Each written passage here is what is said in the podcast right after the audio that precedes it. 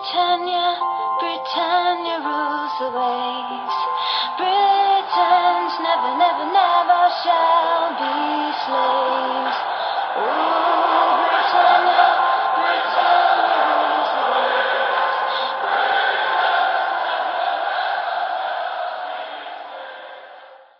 Hej och välkomna till avsnitt 179 utav Svenska FPL-podden.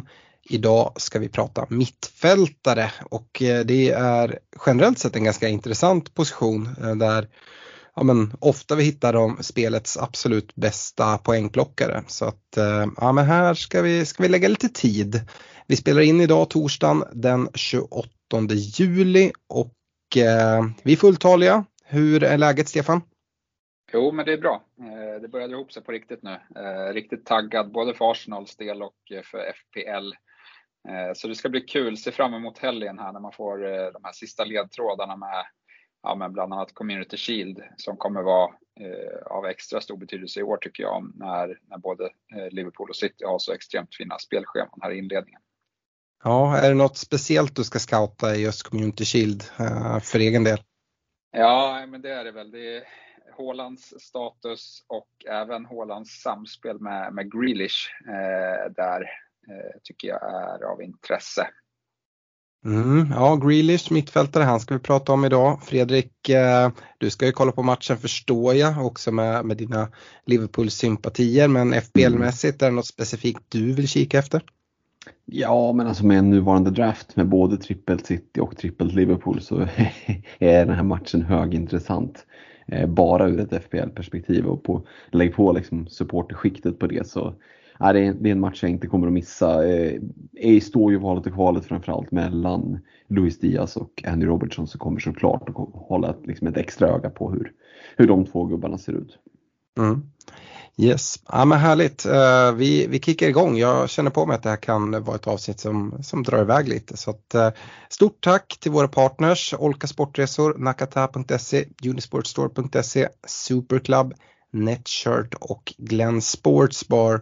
Och eh, ja, de ser till att vi har kanonpriser i, i våra ligor. Jag, jag gjorde ett inlägg tidigare idag, eh, både på Facebook och, och på Twitter, där ja, men jag räknar ut det. Vi har ju pris till topp 10 i, i poddligan och det är till ett värde på runt eh, 20 000 kronor. Eh, helt gratis att vara med så um, spelar man FBL ser jag inte varför man inte ska vara med i Svenska FBL-poddens eh, poddliga. Ligakoden dit är då 5DZAIV och ni hittar ju den här ligakoden eh, på vår eh, Facebook-sida Svenska FBL-podden heter vi där.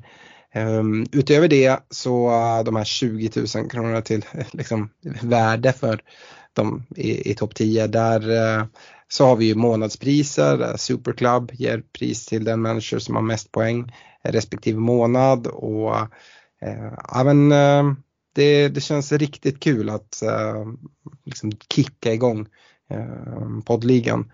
Um, Glenn Sportsbar, vi har ju en liga tillsammans dessutom Eh, den är inte gratis att vara med, det kostar 250 kronor men då går 50 kronor direkt till Barncancerfonden och eh, övriga pengar går in i en, eh, ett riktigt fint prisbord där det står fotbollsresor på spel. Och vi har ju pratat om det här så många gånger så ni har säkert koll på det men jag fortsätter slå ett slag på just den här man lägger 250 kronor för att vara med, det gör säsongen intressant hela tiden, även om du nu misslyckas med din draft till, till Game Week 1. Utan, um, även om du ligger på sista plats uh, i um, liksom när halva säsongen har gått så liksom, det, det, spelar inte så stor roll. Du har fortfarande chans på att vinna månadspris och då en fotbollsresa för dig, dig och en kompis. Så se till att gå med om du inte redan har gjort det. Eh, du swishar 250 kronor till nummer 123 35 67 138 och sen eh, i swishen skriver du ditt lagnamn, vad du heter i FBL och sen går du med i ligan. Eh, A8ZWN0 är ligakoden och eh, ja, det är inte så mycket mer att, att säga om det. Eh, vill ni ha allting eh, på pränt snarare än att jag pratar om det så går ni in på, på vår Facebook-sida så står swishnummer och ligakoder och allting sånt där. Um, väldigt kul att vi har gått och blivit 200 Patreons, uh, eller hur Fredrik?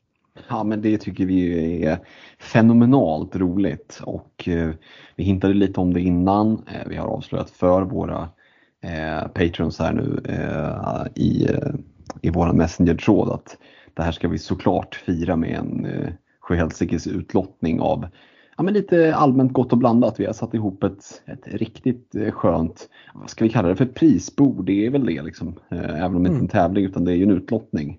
Eh, ska jag dra igenom vad, vad det är vi lottar ut till våra, till våra patrons här på söndag den 31 juli?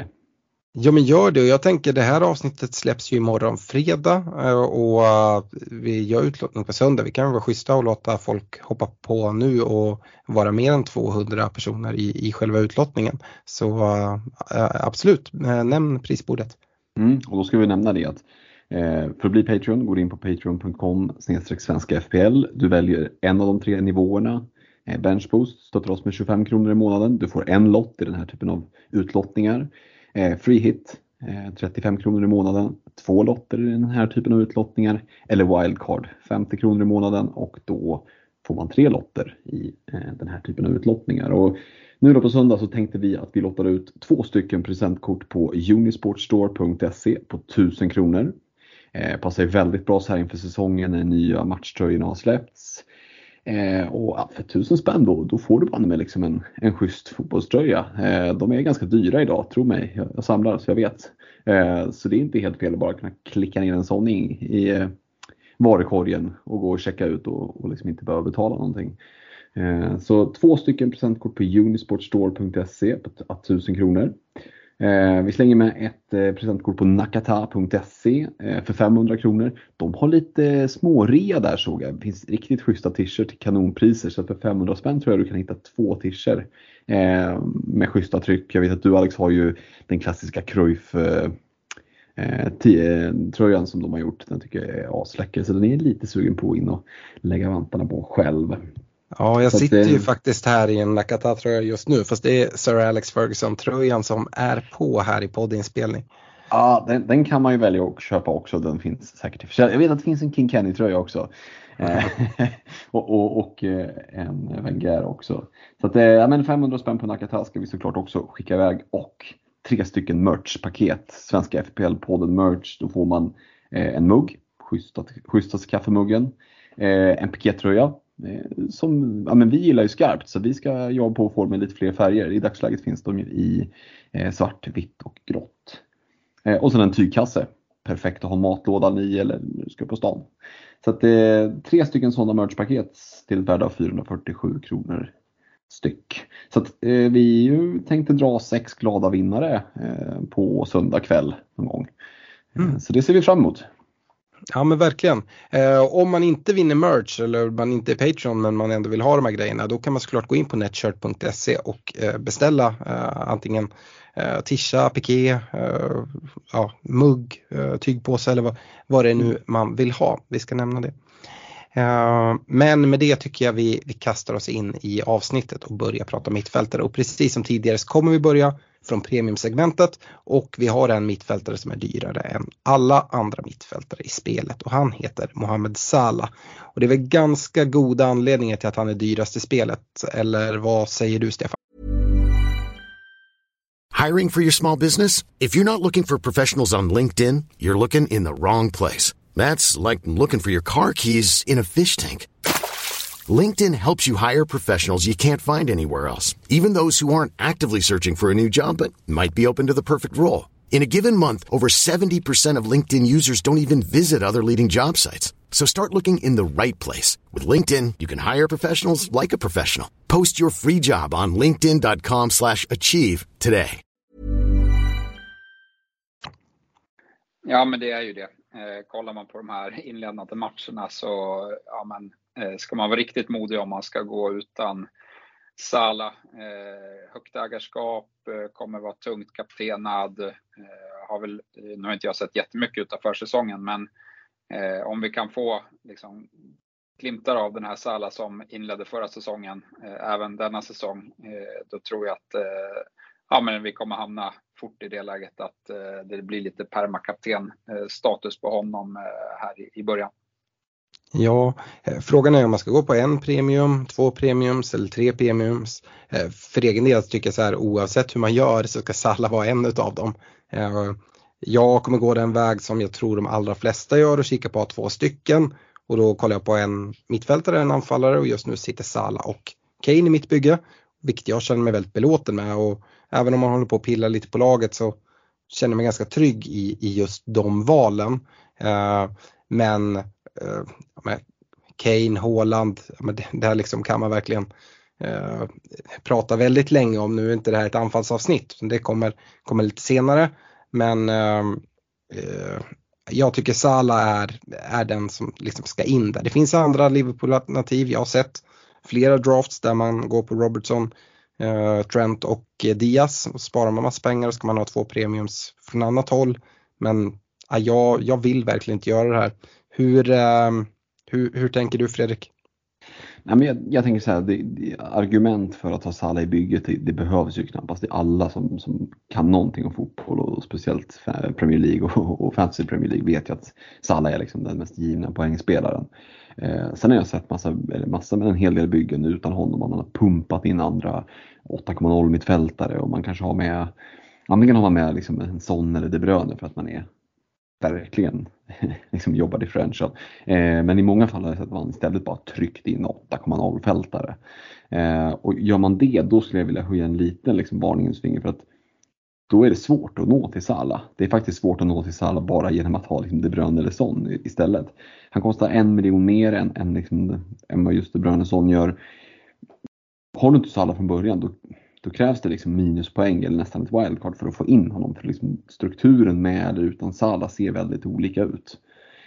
Och börjar utan honom, ja, då har du valt en väg som du kan torska säsongen första sex gameweeksen och det vill man inte.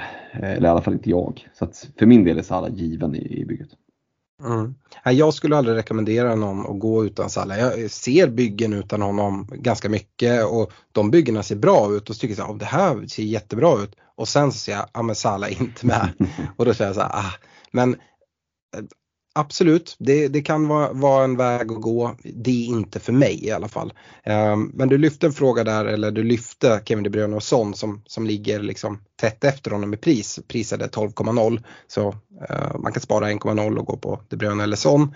Men det blir väl egentligen diskussionen att Um, men, jag tror den här diskussionen kommer bli mycket kortare än i anfallsavsnittet när vi, när vi ställer Kane och Haaland mot varandra. Men det är lite samma sak. Det, det är Spurs och det är City som står mot varandra. Och så här, jag tycker Kevin De Bruyne och Son både är fantastiska fotbollsspelare och riktigt bra FBL-spelare dessutom. Ändå så är de liksom inte riktigt med. De är eh, för mig när jag, när jag kollar på lag Eh, för att de är 0,5 dyrare än sina anfallskollegor och jag gillar att ha en premium mittfältare och en premium anfallare. Um, så det är väl lite därför de har fallit bort nu. Sen kan de absolut vara intressanta senare men till Game Week 1 kommer jag inte lyckas få in någon av dem och, och känner mig ganska tillfreds med det. För det är ju det man, man kan inte ha allihopa. Hur ser du på Kevin De Bruyne och Son, uh, Stefan? Nej, de har ju jättepotential att, eh, att kicka igång säsongen bra för att eh, ja, men mm. framförallt kanske Kevin De Bruyne som ja, men vi såg eh, när han blev kvitt sina skadebekymmer i fjol vad han kunde göra och ja, men jag har väl en liten teori nu i och med att de har värvat in Calvin Phillips att De Bruyne kanske får lite fler matcher som den här riktigt framskjutna offensiva mittfältaren och därifrån kan han göra kaos och eh, Son har vi sett eh, länge vilken kvalitet han besitter eh, och jag tror ju att Tottenham under Conte kommer inleda säsongen starkt här. Mm. Uh, är det så att du lockas att ha, ha med någon av dem i, i ditt bygge här till Game Week 1? Ja, men lockas gör man ju såklart. Eh, jag satte ihop ett, ett draft, inte just med dem, men, men med Kane och Haaland eh, utan, utan Salah. Men nej, jag vet det är, som, som Fredan sa, jag vill inte förlora eh, säsongen här, första sex gameweeksen om Salah inleder som han gjorde förra säsongen. Eh, och det finns såklart eh, en, en möjlighet att han, att han gör det. Mm. Ja, det är ju ganska stor skillnad i ägarandel på, på Salah jämfört med De Bruyne och Son. Och dessutom finns det liksom men, rätt okej okay täckning eh, i de lagen i, att gå på något av anfallsalternativen. Uh, Son har väl inte liksom jättemycket, om man inte går på Son eller Kane i, i Spurs tycker jag inte det finns jättemycket i, i deras offensiv som ändå är ah, så attraktivt. I City finns det ju en del mittfältare som är betydligt billigare än Kevin De Bruyne som vi kommer komma till senare men, ja, men alla känner ju till att eh, vi har Foden, vi har Mares, vi har vi har Grealish, vi har, vi har Gündogan, ja men det finns, det finns många där. Um, så ja, uh, så är det med den saken. Jag, jag tycker liksom nästan man kan, vi kan stanna där. Vi, vi, vi tycker väl alla att Kevin De Bruyne och Son är både bra fotbollsspelare och bra FPL-spelare. Men eh, skulle jag, skulle jag liksom slänga in pengar, nu vet jag inte exakt hur, hur ni tänker, men jag, jag tror inte att någon av er kommer starta Game Week 1 med, med någon av dem. Däremot kommer Sala sitta i era byggen. Och en fråga jag skulle vilja skicka innan vi, vi går vidare det är eh, Eh, Fredrik, eh, kommer Sala vara högsta poängplockare i spelet eh, även när vi summerar den här säsongen? Ja, det är jag helt övertygad om. Nytt kontrakt, eh, harmoni i truppen, eh, lugn och ro för honom, eh, inget VM. Ja, det finns mycket som, som talar för det. Eh, får han hålla sig skadefri så är jag helt övertygad om att han kommer att göra en kanonsäsong. Så att jag tror att jag kommer att ha Salah, om han inte skadar sig i bygget, alla veckor han är hel. Liksom.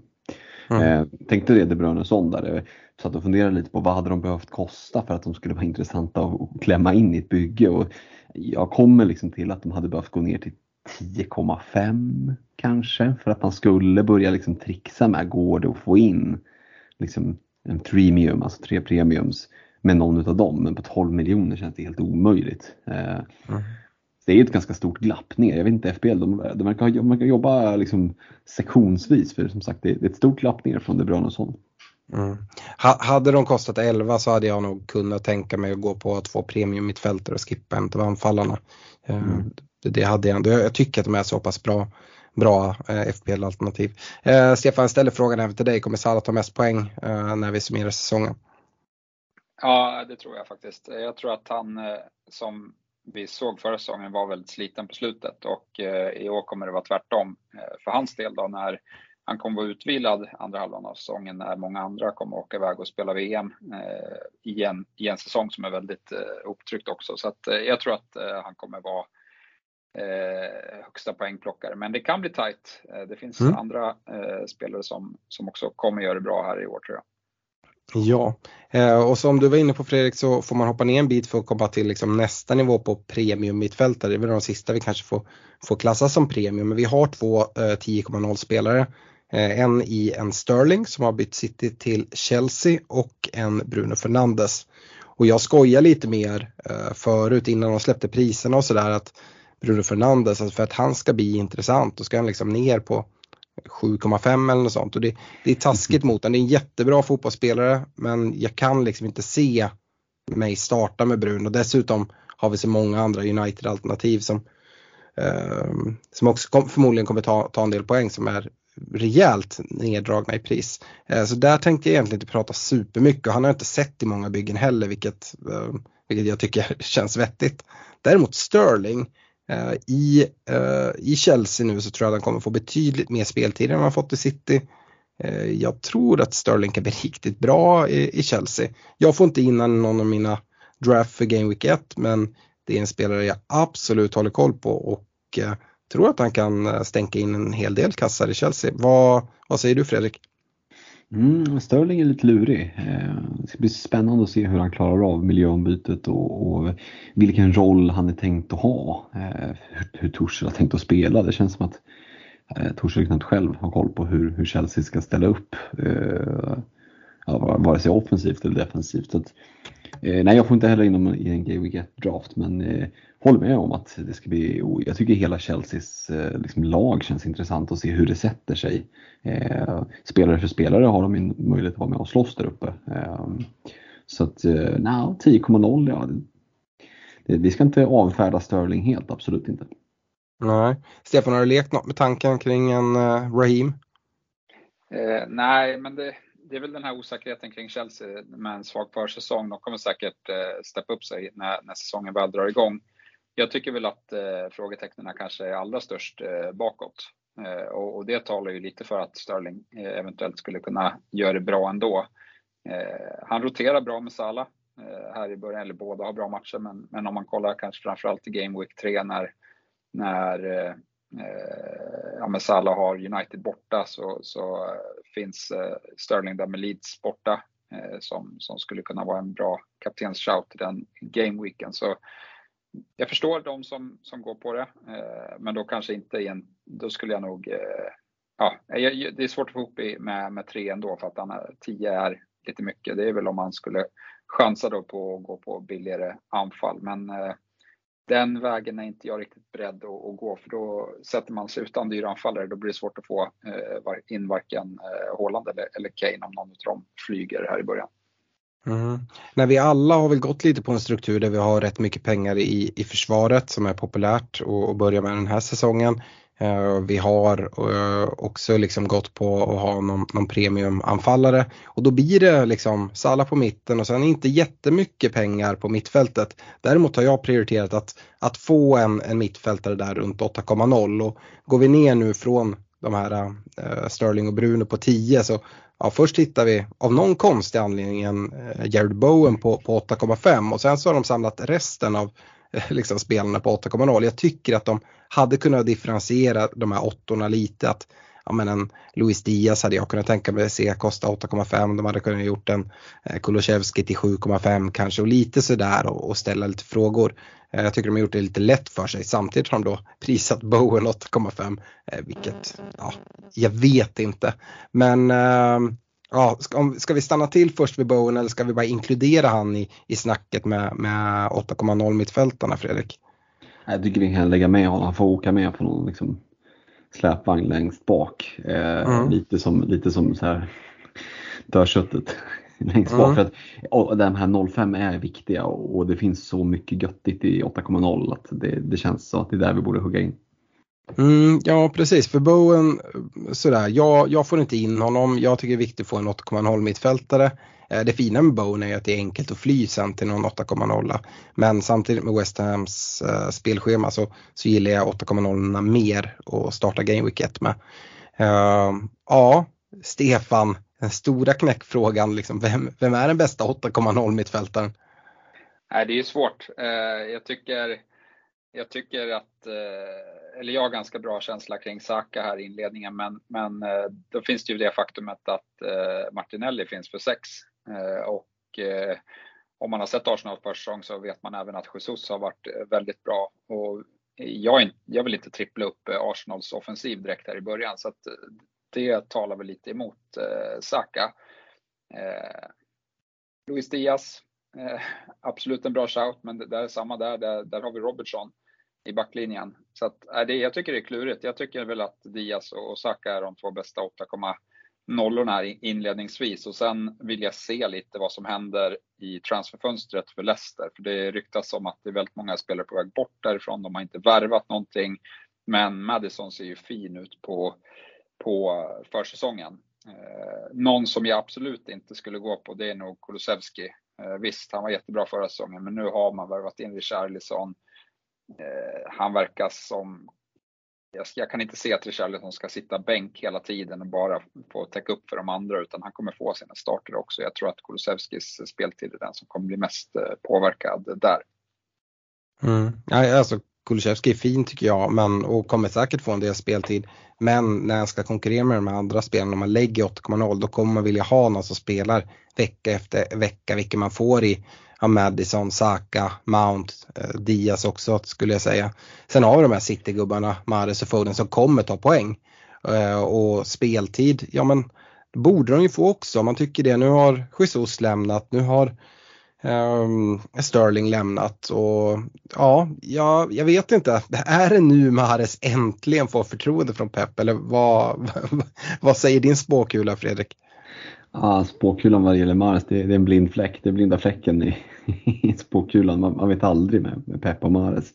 Men eh, som du säger, det har väl aldrig varit så nära som nu eh, att han ska kunna ta den här startplatsen. Eh, sen har han ju inte spelat regelbundet en hel säsong i sträck sen han var i, i Leicester mer eller mindre. Så det är ju frågan hur han fysiskt håller för det. Eh, det tror jag är det lite som Pep undrar också, att man ska orka ta de där hemlöpningarna och sådär. Alltså jag sitter ju i min draft just nu helt utan 8,0 mittfältare och det kan ju tyckas helt jävla korkat. Men jag tycker att det finns frågetecken kring alla. Alltså jag kan se att första wildcardet, den där fria byten efter VM, att det var en dunkar in två 8,0 på mittfältet utan problem. Men alltså, Saka, där som Stefan var inne på, finns Martinelli, Mount, Chelsea totalt kaos. Madison, Leicester, ja det är ett hus som brinner, folk bara sticker därifrån. Diaz, Robertson, Mares, speltiden. Foden, han är inte med i USA och Kulusevski tänker jag inte ens prata om för han är så jävla felprisad så att jag blir fan förbannad. Så jag sitter utan 8,0 så då får du göra ett case för att ha 8,0 i, i laget Alex. Ja men det tycker jag verkligen att det finns och det är för att alla de här skulle kunna flyga eh, mer eller mindre. Eh, så att jag, jag, jag sitter med en 8,0. Jag har valt att gå på Diaz eh, som det ser ut just nu. Eh, men eh, ser se en draft när någon har någon av de andra egentligen, ja, kanske förutom Kulusevski så, så kan jag liksom inte racka ner på det. Eh, jag gillar även de här chansningarna som dras för de människor som, som liksom är beredda att chansa på, på City-gubbarna oavsett om det är Mares eller Foden. Ehm, vi får väl se det, det, är inte så, jag förväntar mig att liksom presskonferensen inför Game Week 1 att Pep kommer här i startelvan. Jag tänkte ställa upp med mot, mot West Ham och eh, jag, jag har tänkt att eh, i år ska Mares få ungefär 32 starter. Eh, det är inte det jag förväntar mig. Eh, men kanske om det går att utläsa någonting. Jag, alltså när Mares spelar gör han poäng. Eh, City kommer göra mycket, mycket mål och jag tror att de som spelar offensivt, de kommer vara inblandade. Så Mahrez, Foden, jag tycker de liksom, satsningarna är, är spännande och kan ge jättebra utdelning. Men det är surt liksom när man lagt 8,0 och så ja, får de fem minuters inhopp i, i slutet. Även om det definitivt, definitivt kan ge, ge poäng även det. Um, ja, nej, riktigt lurigt. Eh, precis som Stefan säger, eh, Saka kanske liksom är en av de mest intressanta men kan du spara 2,0 och gå på Martinelli, tycker inte du tappar jättemycket i det. Jag känner mig ganska trygg här till en, en början av säsongen att Martinelli kommer, kommer få regelbunden speltid. Eh, även om Saka såklart är eh, liksom ett säkrare kort även på lång sikt så, så tycker jag, ja, men jag gillar verkligen Martinelli som en 6,0 6,0 val. Och Ja, då är frågan om man vill dubbla uh, mittfältet och kanske skippa Jesus om man inte vill upp, uh, trippla upp med Arsenal offensivt. Och, uh, jag, jag tycker om att få in den prispunkten i, i anfallet så att uh, ja, därför faller Saka bort lite grann för mig. Men det här liksom går ju att blöta och stöta hur mycket som helst. De har ju även lagt någon vid 7,5 och det är Jadon Sancho i United. Eh, som har sett väldigt spännande ut på försäsongen och verkar trivas i Ten Hags sätt att spela fotboll. Eh, det har ju varit med Martial och eh, Rashford då snarare än en Ronaldo som en spets och då blir spelet lite annorlunda så att det är lite oklarheter vad som, vad som händer med Ronaldo och vad, vad som kommer hända med Jadon Sancho om, om Ronaldo startar där fram. Vi, vi får se helt enkelt. Men så att jag tycker där, där avvaktar jag också. Gündogan, ja, men det lockas jag inte av. Är det någon av er som, som lockas av 7,5 fältarna? Om vi börjar med dig Fredrik. Eh, uh, ja, alltså Nej, jag säger nej och det gör jag egentligen på grund av alternativen snarare än av spelarna. Alltså både Sancho och Gündogan kan, kan göra poäng men, men eh, för Gündogans del så finns det spelare både ovanför och, och under i, i liksom prismässigt. Jag tycker han hamnar lite i vakuumet där på 7-5 och för Sancho så ska jag ta liksom en pant på en United-fältare så, så ligger nog kanske Eriksen eller kanske framförallt Rashford bättre till. Eh, nu är jag inte riktigt där mentalt än men, men eh, eh beroende på hur sista veckan liksom spelar ut sig här med Ronaldo, icke Ronaldo och, och, och sådär så skulle det kunna sitta en United-fältare i, i bygget, liksom Game 1. Det, jag utesluter det inte men känslan är kanske att det är någon av 6 5 snarare än en 7 5 på Sancho i så fall. Mm. Stefan, 7,5 nivån?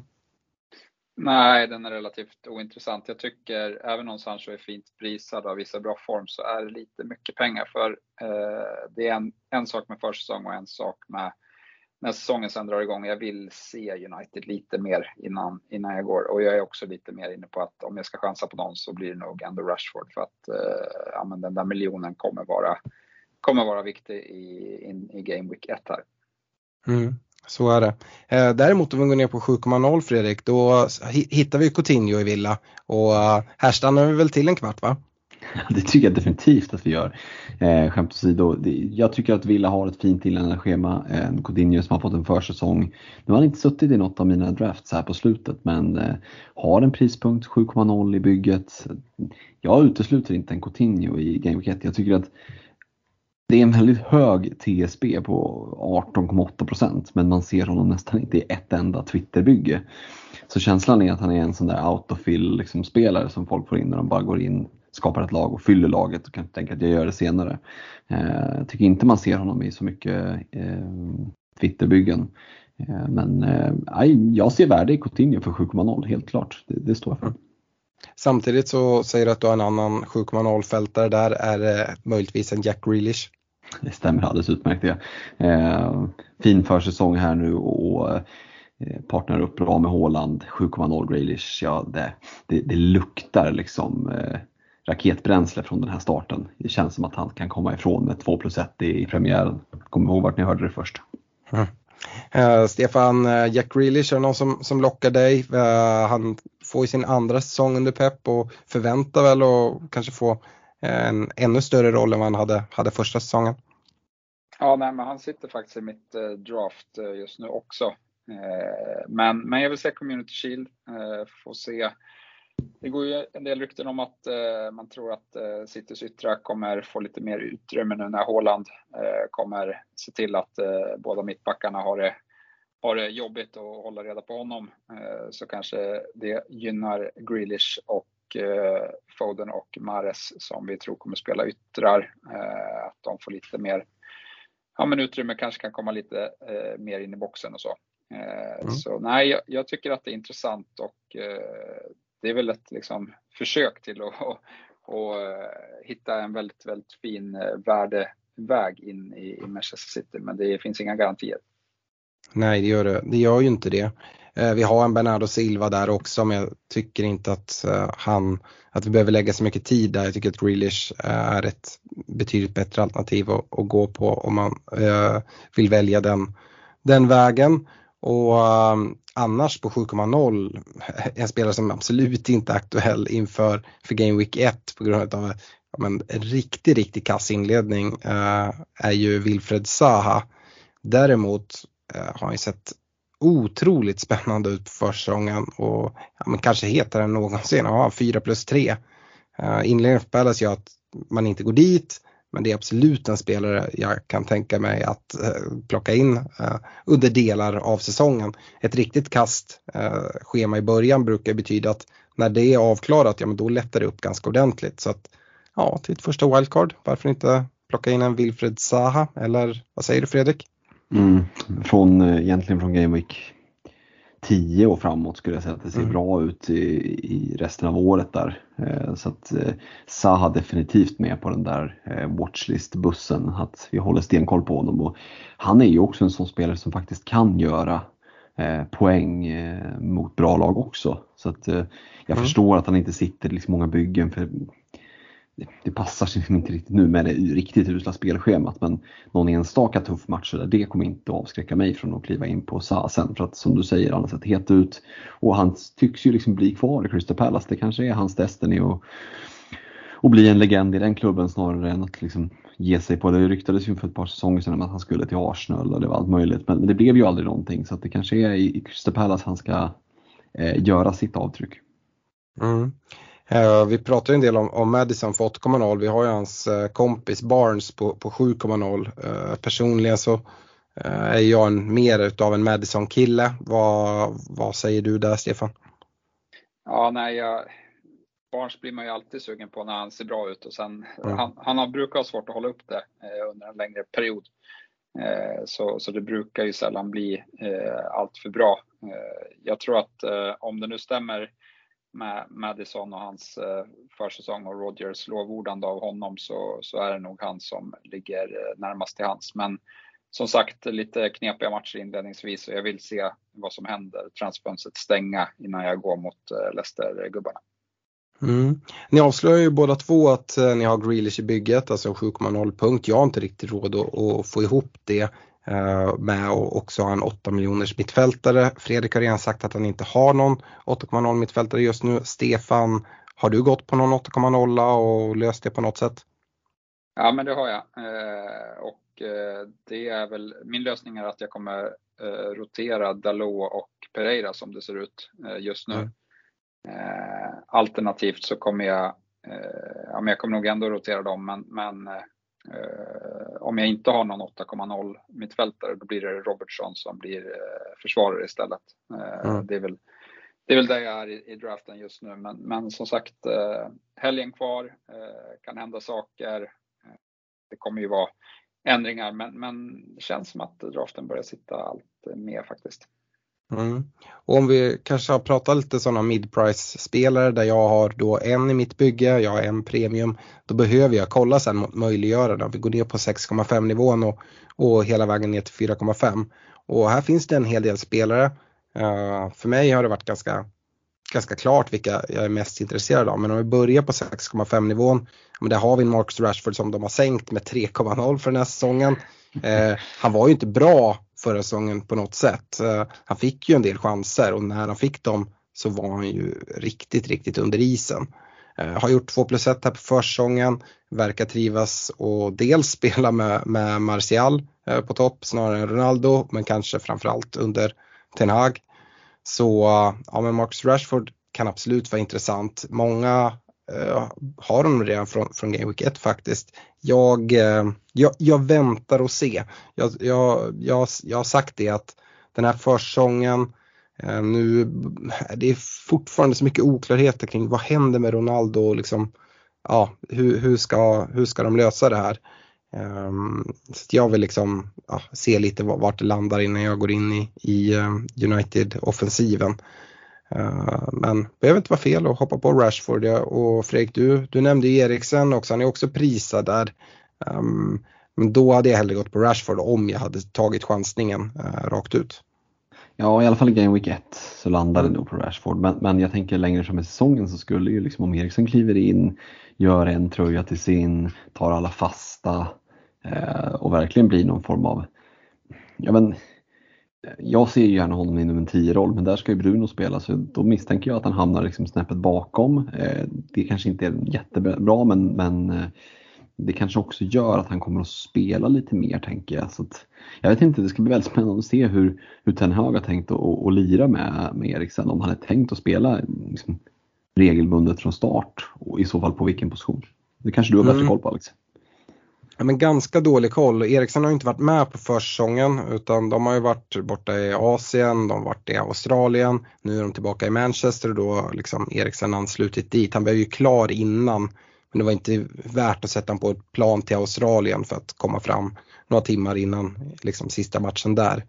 Så han har anslutit där, vi får se lite eh, hur, hur den används och liksom, eh, vad den här har, har för planer. Men jag tror jag tror väl också det att ehm, Bruno är tänkt för liksom, tian. Eriksen skulle eventuellt kunna gå in och konkurrera och sno lite speltid eh, av just en Marcus Rashford att i vissa matcher att de skickar ut den lite mer mot en kant sådär. Um, kan, jag tror också han är ganska flexibel och, och flyttar lite i system. Um, uh, Eriksen är nog en nyttig spelare. Uh, men som sagt fantasymässigt, jag tycker inte inte att uh, det är någon man liksom börjar med, också kopplat till liksom försäsong och det att han inte har kommit in i laget riktigt än och så. Det, det är ju nära till, till Game Week 1 så att säga. Planning for your next trip? Elevate your travel style with Quince. Quince has all the jet setting essentials you'll want for your next getaway, like European linen, premium luggage options, buttery soft Italian leather bags and so much more. And is all priced at 50 to 80% less than similar brands. Plus, Quince only works with factories that use safe and ethical manufacturing practices. Pack your bags with high-quality essentials you'll be wearing for vacations to come with Quince. Go to quince.com slash pack for free shipping and 365-day returns. Hiring for your small business? If you're not looking for professionals on LinkedIn, you're looking in the wrong place. That's like looking for your car keys in a fish tank. LinkedIn helps you hire professionals you can't find anywhere else, even those who aren't actively searching for a new job but might be open to the perfect role. In a given month, over 70% of LinkedIn users don't even visit other leading job sites. So start looking in the right place. With LinkedIn, you can hire professionals like a professional. Post your free job on linkedin.com slash achieve today. Um, Stefan, jag tänkte lämna över ordet till dig kopplat till en eh, Martin Ödegård som eh, vi förväntar oss få en ännu större och viktigare roll i Arsenal i år, eller? Ja, eh, det är väl inte officiellt än, men det har ryktats väldigt, väldigt mycket om att han kommer bli första lagkapten. Och ja, nej, men han är superviktig och är en utav, liksom, om man kollar med Pariteta så är det ofta ja, men han som eh, får instruktionerna om vad som ska hända på plan. Eh, så att nej, han, han kommer vara viktig. Eh, Jesus där fram gynnar nog Ödegaard, skapar liksom Eh, bra rörelse, bättre än, än vad Lacazette har förmått. Eh, och, ja, men det kan öppna ytor och Ödegaard gillar ju att sticka på, på djupet ibland. Så att, nej absolut, finns potential där men Martinelli kostar fortfarande mindre. Jag noterar att du säger Ödegard. Eh, två A i norska uttalas Å så att eh, Ödegård ska det väl vara. Men eh, oavsett det, jag vet inte, eh, du pratar om kaptensbindel på honom. Behöver det vara något positivt? Jag tänker det har lite varit förbannelse över Arsenals lagkaptener här eh, länge. Ja, nej, men så tänker jag inte. Det är alltså så mycket fantasypoäng eh, som tror inte att, eh, nej jag tror inte att det finns någon samband faktiskt. Så, nej. Eh, nej men jag har en god känsla kring, kring Arsenal generellt mm. in här i säsong. och, och med det här spelschemat så ja, men ska jag vara mycket besviken om vi inte är med liksom allra, eh, allra längst upp i tabellen efter, efter 6-8 gameweeks. Mm. Eh, Fredrik eh, Ödegård som fantasyalternativ, alternativt lite andra 6,5 eh, mittfältare. Vi har Sinisterra i Leeds, vi har Trossard i Brighton, Thielemans, St. Maximan, James Wood-Prowse. Mm. Eh, nej men jag avslöjar att, att Grealish sitter i bygget. Skulle han vara så att han gör det även Game Week 1 och det skiter sig så känns det som att det finns ett par stycken som kommer att och kunna vara lite räddningsplankare. Jag tycker det ser lite småintressant ut. Det kanske inte är så att jag bara, bara vill ösa in dem inför Game Week 1 men när man bläddrar neråt från 8 miljoner ner till 6 miljoner så, så ser jag väldigt många potentiella liksom, eh, spelare som kan ta mycket poäng. Eh, så jag kan tänka mig att om inte vi är ett första wildcards kanske i fria byten efter VM så kommer man vilja spela med en fem, ett femmanna mittfält. För det kommer att finnas så mycket liksom, bra mittfältare som har kommit igång. Eh, det ska bli spännande att se Sinisterra. Vi vet att Trossard är ganska pålitlig sådär i skymundan. Jag vet att jag fick väl käka upp att jag hånade en James Ford Prowse lite men vi vet ju vad han kan med sin frisparksfot. Eh, så att nej, så här inför Game Week 1 så, så eh, tycker jag att det går att avvakta. Eh, det är liksom inget som man måste trycka in här men det är, hela 6,5 segmentet är en enda stor watchlist känns det som. Mm. Ja, du då Stefan, de andra här som, som jag nämner, eh, Sinisterra, det är, det är ganska st eh, stora skor att fylla efter en Rafinha som lämnar för Barcelona. Ja, nej, jag har inte kikat. Jag vill nog se Leeds lite grann. Men, men vad jag, jag har läst någonstans om att uh, Jack Harrison har fått uh, ta hand om en hel del fasta situationer. Det kanske är han som, som gynnas eh, primärt av att Rafinha eh, lämnar och han kostar 6,0. Så men, men jag tror man har lite tid på sig att, att kika Leeds i början eh, och sen kanske efter Chelsea-matchen där att man i, i Game Week 3 att man, ja, man blickar på att ta in någon. Mm. Ja, men jag är också inne på det Fredrik eh, pratar om att just 6,5 nivån, ja, men här finns det spelare som skulle kunna vara intressanta. Ingen av dem har ens varit nära mitt Game Week 1-lag. Eh, så att det är verkligen så här, ja, men watchlist eller wait and see vad man vill säga. Men eh, ja, vi, vi, får se vad som händer. 6,0 däremot, där har vi nämnt hans namn flera gånger. i en Gabriel Martinelli och han har suttit i mitt lag ja, men, i stort sett hela tiden. Mitt mittfält har varit ganska spikat Eh, med Sala, med Diaz, med Martinelli. Um, ja, kan säga det redan nu även om vi inte är där än. Neto 5,5 och så har vi en Andreas Pereira på 4,5. Uh, ehm, Martinelli, fin försäsong. Uh, konkurrerar väl framförallt med Emil Smith Rowe uh, eh, där ute till vänster men han dras med en, med en del problem. Stefan, är du lika säker som mig på att Martinelli startar Game Week 1? Ja, men det gör han garanterat. Eh, det som är problemet med Martinelli är väl när vi kommer in några veckor på säsongen. För eh, Smith Rowe är tillbaka i träning, men, jag skulle ju tippa på att han, han behöver en två, tre veckors eh, liksom uppbyggnadsfas innan han ja, men riskeras allt för långa, långa speltider och, och har Martinelli gjort det bra då, då kommer inte Arteta byta ett, eh, ett vinnande lag. Så att eh, med den inledningen Arsenal har och eh, den positionen i, som Martinelli har just nu i, i laget så tror jag att ja, fram till i alla fall Game Week 6 när, när United står på schemat så, så tror jag att vi kommer ha starter för Martinelli varenda vecka. Mm. Och nyförvärvet Viera som också är prisad 6,0 precis som Smith Rowe och Martinelli. Han är en backup till, till Ödegård framförallt eller? Ja, eh, han är väl eh, svår att placera exakt eh, så han kan spela på lite olika positioner. Eh, men, men också dragits med, med skada. Han ligger, eh, ligger ännu längre efter i, i förberedelser än, än Smith Rowe. Så Ja, men, men det är nog mest Ödegaard, kanske lite något byte med, med Saka om vi inte får in en, en ytter. Mm. Annars Fredrik, det liksom bästa shoutet som man har sett eller som flest vänder sig till om man inte går på marknaden eller om man har 2,6,0 mittfältare det är Newcastle och, och Bruno Gimareis. Vad, vad säger vi där då? Hur ställer du dem mot varandra? Mm. Eh, Newcastle är ju, det känns inte som att det spelar någon roll vilken, vilken position vi är på. Det finns alltid lite sådär, man vet inte riktigt vart det ska ta vägen med alla de här, vad du kallar dem för, oljepengarna. Eh, alltså gjorde ju en jävla bra liksom, transfer, gjorde det bra direkt i Premier League. Lite sådär i bakvattnet tycker jag nog att man kanske inte riktigt eh, eh fick den uppmärksamheten som, som det förtjänade. Jag tror han kan bli en riktigt bra spelare i år för Newcastle. Sen är frågan hur mycket poäng det kommer omsättas i. Eh, men jag tänker absolut inte avfärda honom. I mitt bygge i Game Week 1, nej där tycker jag inte att han, han platsar. Men eh, för säsongen längre fram, ja det skulle kunna vara någon. Lite som 6,5 tycker jag att på 6,0 finns det en del spelare som jag har i alla fall ett öga på så här i, första liksom, Game för att se om det är någon av dem som flyger. Eh, för att eh, potential finns definitivt.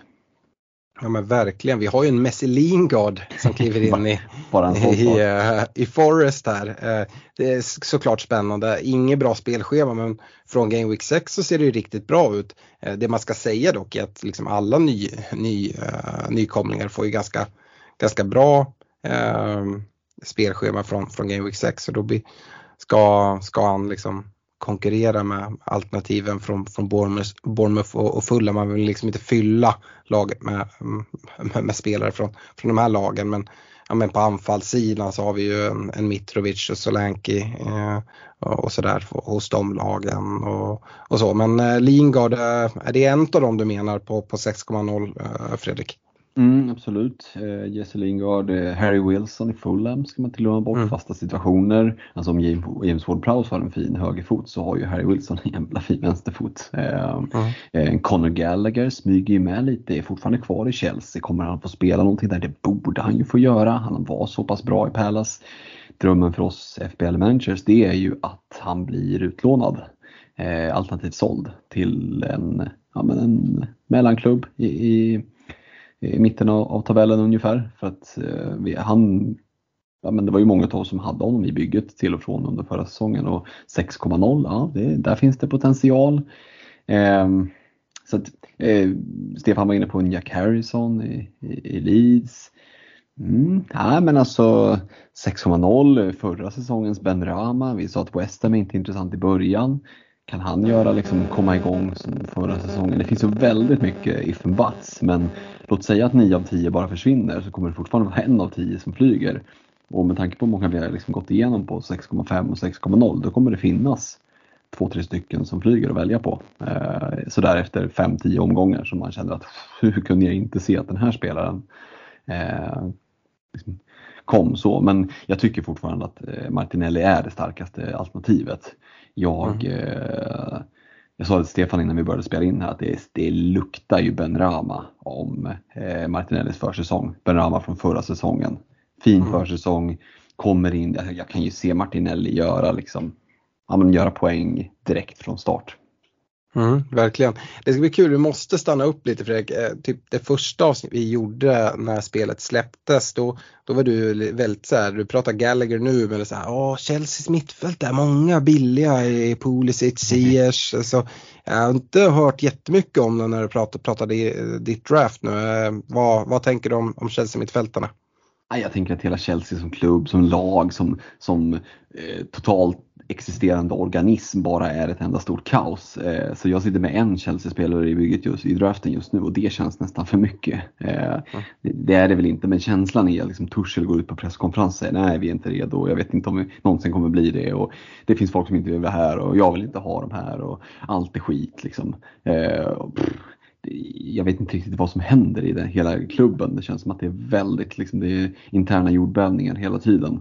Mm. Ehm, man vi hör ju att Ziyech vill iväg, men kommer han iväg? Det var prat om Milan och inte allt möjligt jox. Men fortfarande så är det så att nej, Game Week 1 så är de ju inga alternativ. Men en bit in i säsongen ser vi att Pulisic Ziyech blir kvar och de liksom accepterar läget, kommer igång. Så vet vi att det är två spelare som har jättehög högsta nivå i sig och 6,0 så ja, jag eh, tänker inte liksom ta gift på att jag inte sitter med någon av dem i bygget någon gång under säsongen. Men så här i början så är det ju inte aktuellt. Men jag tycker ändå det är intressant att notera för Chelsea är ett så pass bra lag att eh, Alltså, låt säga att någon av dem tar en tröja och faktiskt liksom, tillsammans med Mount blir den som är stabiliteten på Chelseas mittfält.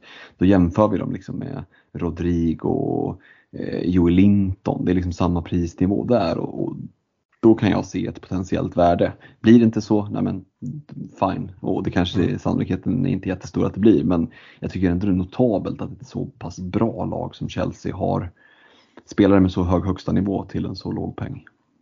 Mm. Eh, går vi ner till 5,5 så kommer vi kanske till liksom den största Twitter-snackisen eh, kopplat till en, en Neto i Wolves. Wolves har ju kanonschema eh, här i början. Nu gick Jiménez och skadade sig, missar första åtta veckorna. Eh, folk börjar prata out of position eh, på Neto. Jag vet inte om det är han eller om det kanske snarare är Poden som får den platsen som också är prisad 5,5. Jättefint spelschema. Samtidigt tappar de en väldigt viktig offensiv kugge i ett i ett lag som kanske inte är känd för sin, sin offensiv. Eh, Stefan, hur ser du på ja, men dels Neto och Podens men sen även inverkan på att eh, Jiménez verkar missa då ja, men, två månader här i början? Nej, jag gillar det faktiskt inte alls. Eh, jag såg någon statistik på Twitter att Netos goal involvement expected med Jiménez på plan låg på runt 150 minuter för en en return. Eh, utan Jiménez på plan var den över 400 minuter eh, per return. Eh, så jag tror att det försämrar Netos chans till offensiv utdelning eh, rejält. Eh, och, ja, han har suttit i bygget hela tiden så nu funderar jag på att liksom göra om. Mm. Ja, eh, Neto, Neto är i mitt lag. Jag, jag är väldigt, eh, alltså han, han kommer få sitta kvar ändå, men jag är lite inne på samma spår som dig att det här är inte till hans fördel.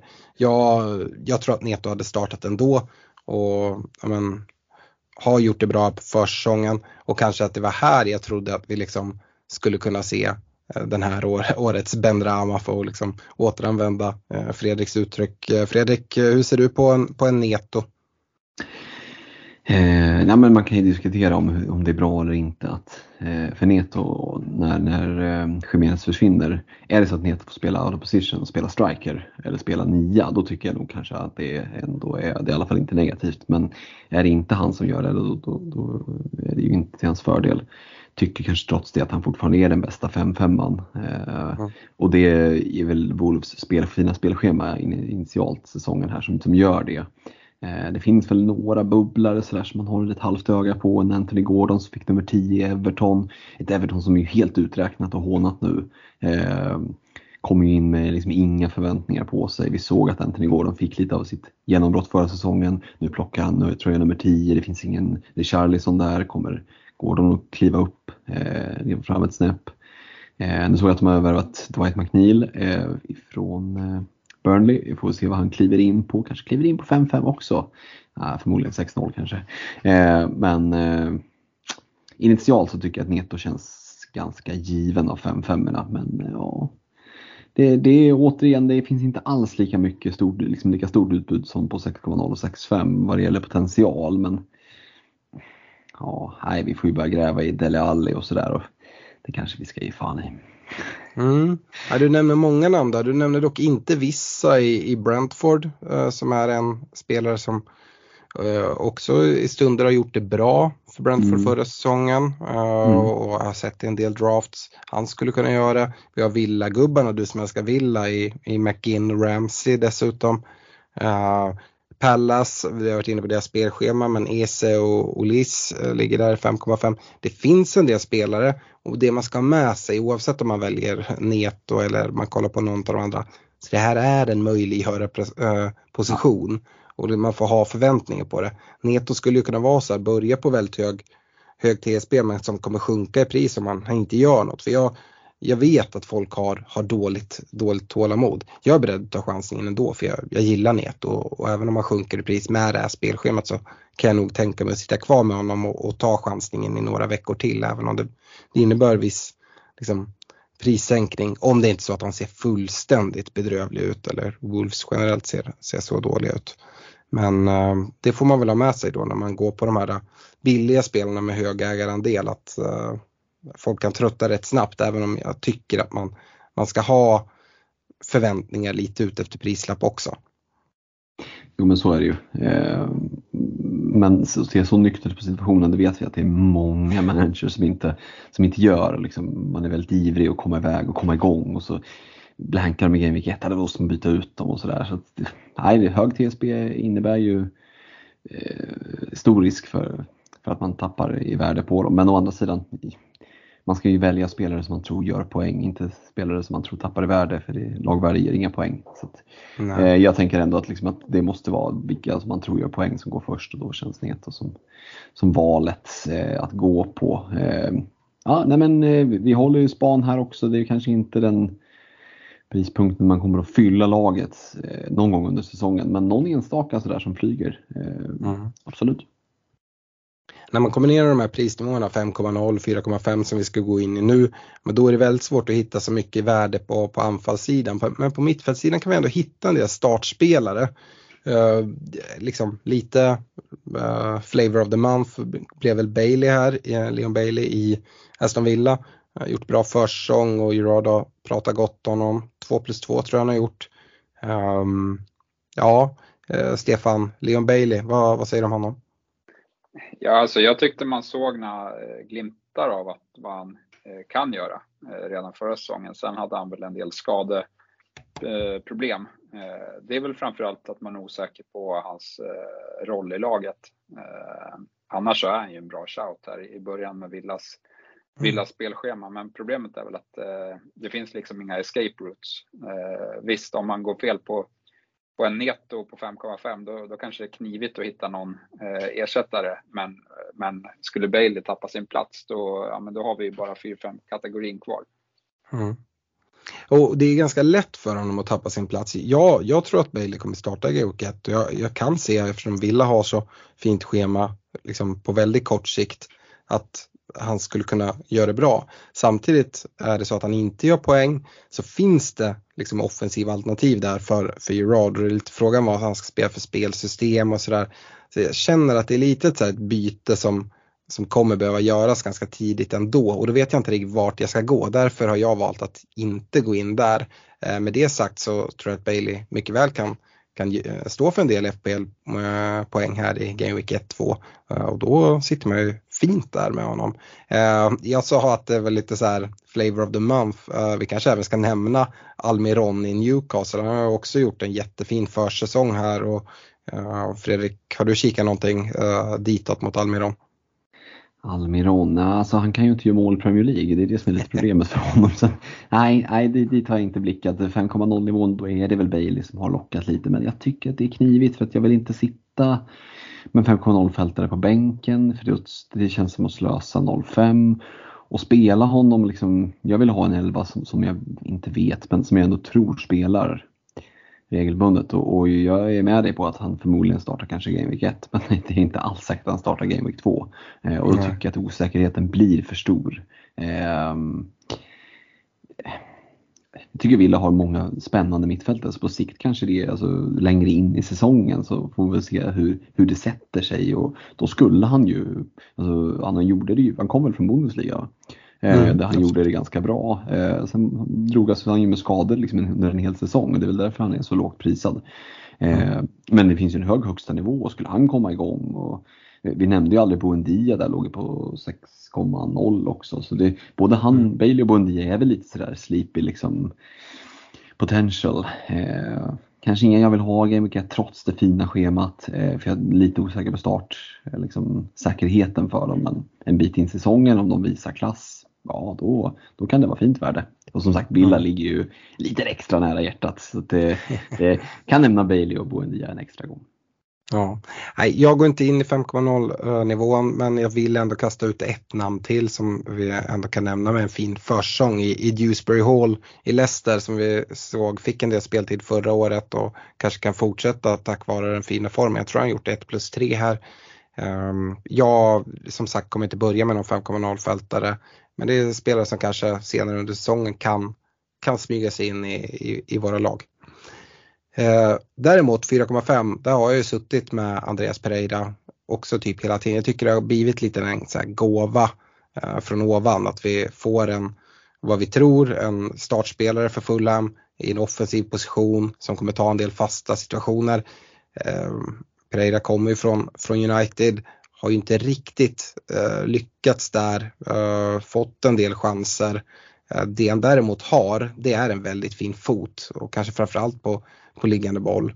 Och ja, jag, jag tycker att det är, en, det är en fin gubbe att ha på bänken och typ kunna ha på ett eller två på bänken. Vi har samma gåva i Nico Williams som försvarare på 4,0 och det ser jag liksom Andreas Pereira. Jag tycker han är den absolut bästa 4,5 mittfältaren. Med det sagt tycker jag om man sätter i ordning ett lag och man liksom räknar med att man ska spela honom vecka efter vecka, ja, men då är det inte rätt väg att gå.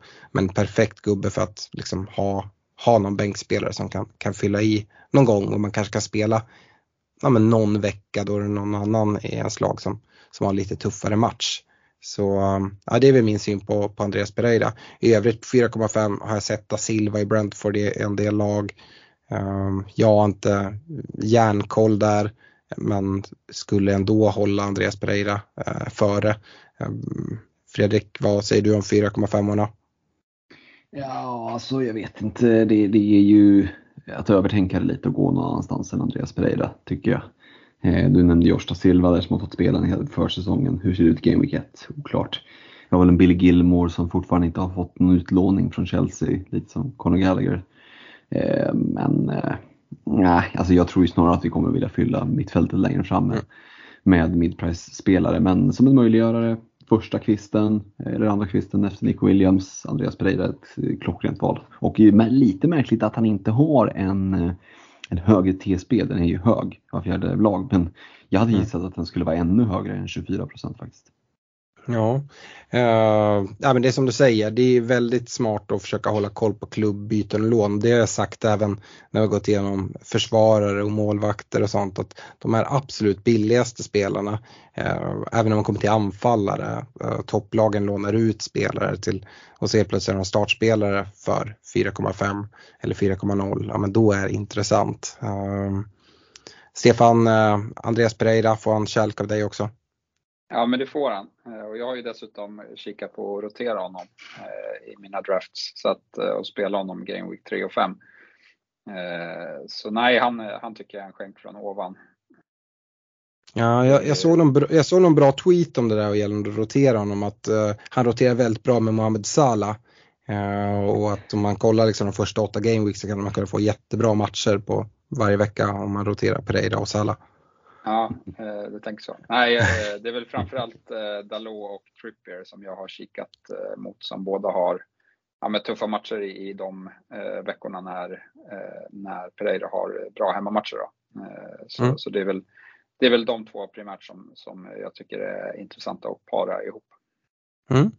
Yes, eh, avslutningsvis så, så ska vi kolla lite på procentuellt ägda. Du var inne på det lite grann Fredrik. Eh, vi ser eh, Andreas Pereira där på, på en fjärde plats bara. Son på 26 procent, Luis Diaz på 27,7 och en Mohamed Salah på 56,4 före sig. En Neto följer efter efter eh, Pereira. Eh, så att eh, kollar man på den här listan så eh, jag tycker att Coutinho har för hög ägarandel. Det vet jag inte får någon kärlek från från dig Fredrik. Vad säger du Stefan? Eh, Coutinho sitter i 18,8 procent av alla byggen. Ja, nej, det är väl för de här inledande matcherna eh, skulle jag säga. Jag, jag, vet inte om han, han, när han kom så var han ju väldigt bra eh, och sen så kändes han lite svalare. Eh, visst, en bra kortsiktig shout, men det är lite samma fenomen som med Bailey där, att det, känns som ett kortsiktigt, eh, eller någon som man kanske eventuellt måste byta ut här på, på efter några omgångar. Mm. Eh, Martinelli tycker jag är låg, lågt ägd på 14,8 procent och faktiskt Bruno Gimareis ligger lite före honom. Eh, jag tycker, tycker Bruno är en, eh, en bra fantasyspelare men håller Martinelli högre och trodde han skulle sitta i fler, fler byggen måste jag ändå säga. Var, eh, är det något som, som sticker ut för dig eh, Fredrik om man kikar här? Ja, jag skulle säga att det som faktiskt förvånar mig allra mest det är väl att Jared Bowen har 8,5 procent. Eh, det måste vara sån här autofill. Jag kan inte se liksom att vem som vid sina sinnens fulla bruk bara skulle trycka in Jared Bowen det första man gör med, med de alternativen som finns. Eh, men eh, samma sak att Kulusevski sitter i 7,9 tycker jag också är jättehögt men, men med tanke på vilka alternativ som finns. Eh, intressant att se att det är så jämnt mellan Ödegård, Ödegård och eh, Martinelli. Eh, ser inte riktigt ut så när man är inne på Twitter men det inser också att mm. Twitter är en bubbla. Eh, du nämner det med Martinellis låga TSB, det känns som att han sitter i väldigt många byggen när man är inne och kollar FPL-communityt så men eh, mm, ja, det finns ju det är väldigt utspritt tycker jag. Bara fyra spelare med en TSB över 20% gör att det, är många som ligger där mellan, ja, mellan 7 och 20 procent i TSB. Mm, det är lite vad man, vad man väljer för strategi och vad man ska ställa upp för typ av lag, hur tungt man går i försvar, har man en premie man faller eller inte och sådär. Eh, det som jag tycker är spännande, ja, men Kevin De Bruyne är ju uh, den mest ägda City-mittfältaren men kollar man ner sig så är Bilva faktiskt tvåa vilket jag tycker är märkligt. Eh, och sen så det som lockar det är, man ser Foden ägd av 6,5 procent, Mares 6,1, Grealish 5,3. Det är ju spelare som man vet har en enorm potential att få en speltid. De poängen kommer sitta rätt fint in i byggena. Ni sitter och hoppas på Grealish båda två förstår jag. Mm. Vad säger du Stefan? Ja, ja men verkligen. Och det finns ju goda goda skäl till att, eh, att tro att han ska få mer minuter. För det brukar mm. se eh, precis så ut när Pep värvar en spelare att eh, det är första säsongen som man får lära sig lite spelsystem och, och, grejer och andra säsongen så, så får man mer förtroende. Och vi får se eh, om det blir som med Grealish också, men det, det, kan man väl också skicka upp ett, ett litet varningens finger för Eh, för Håland. Eh, om han kommer behandlas eh, annorlunda eller om han eh, kommer få eh, mycket minuter direkt. Eh, och vi ska väl även säga att Maris har varit i intervjuer och sagt att han minsann inte hört någonting om att han inte skulle vara, vara straffskytt längre. Så det är också någonting att följa, tycker jag, som har en väldigt stor betydelse för, ja, men för Hålands Eh, status här. Om inte han skulle slå straffarna så skulle ju såklart det vara negativt. Mm, verkligen. Ja, ja, det är mest det jag tar med mig faktiskt. Just de här eh, City mid-price eh, mittfältarna i Foden, Mares, Grealish. Så pass lågt ägda ändå. Jag skulle tro att de kommer, eh, Eh, kommer käka lite mer TSB här eh, ju längre tiden går. Men eh, ja, och eh, är det så att någon av dem skulle göra en super community shield, ja men då tror jag att det kan sticka rejält.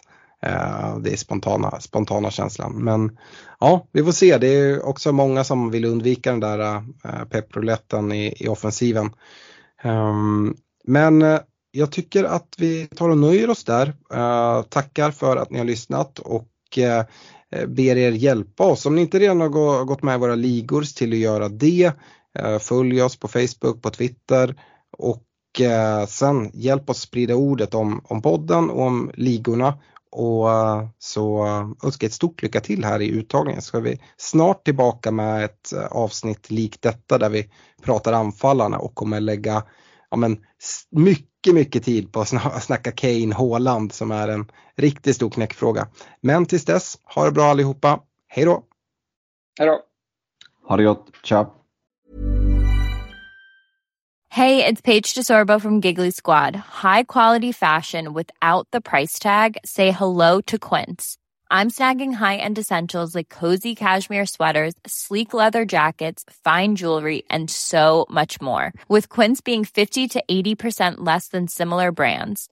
And they partner with factories that prioritize safe, ethical, and responsible manufacturing. I love that. Luxury quality within reach. Go to quince.com slash style to get free shipping and 365 day returns on your next order. Quince.com slash style.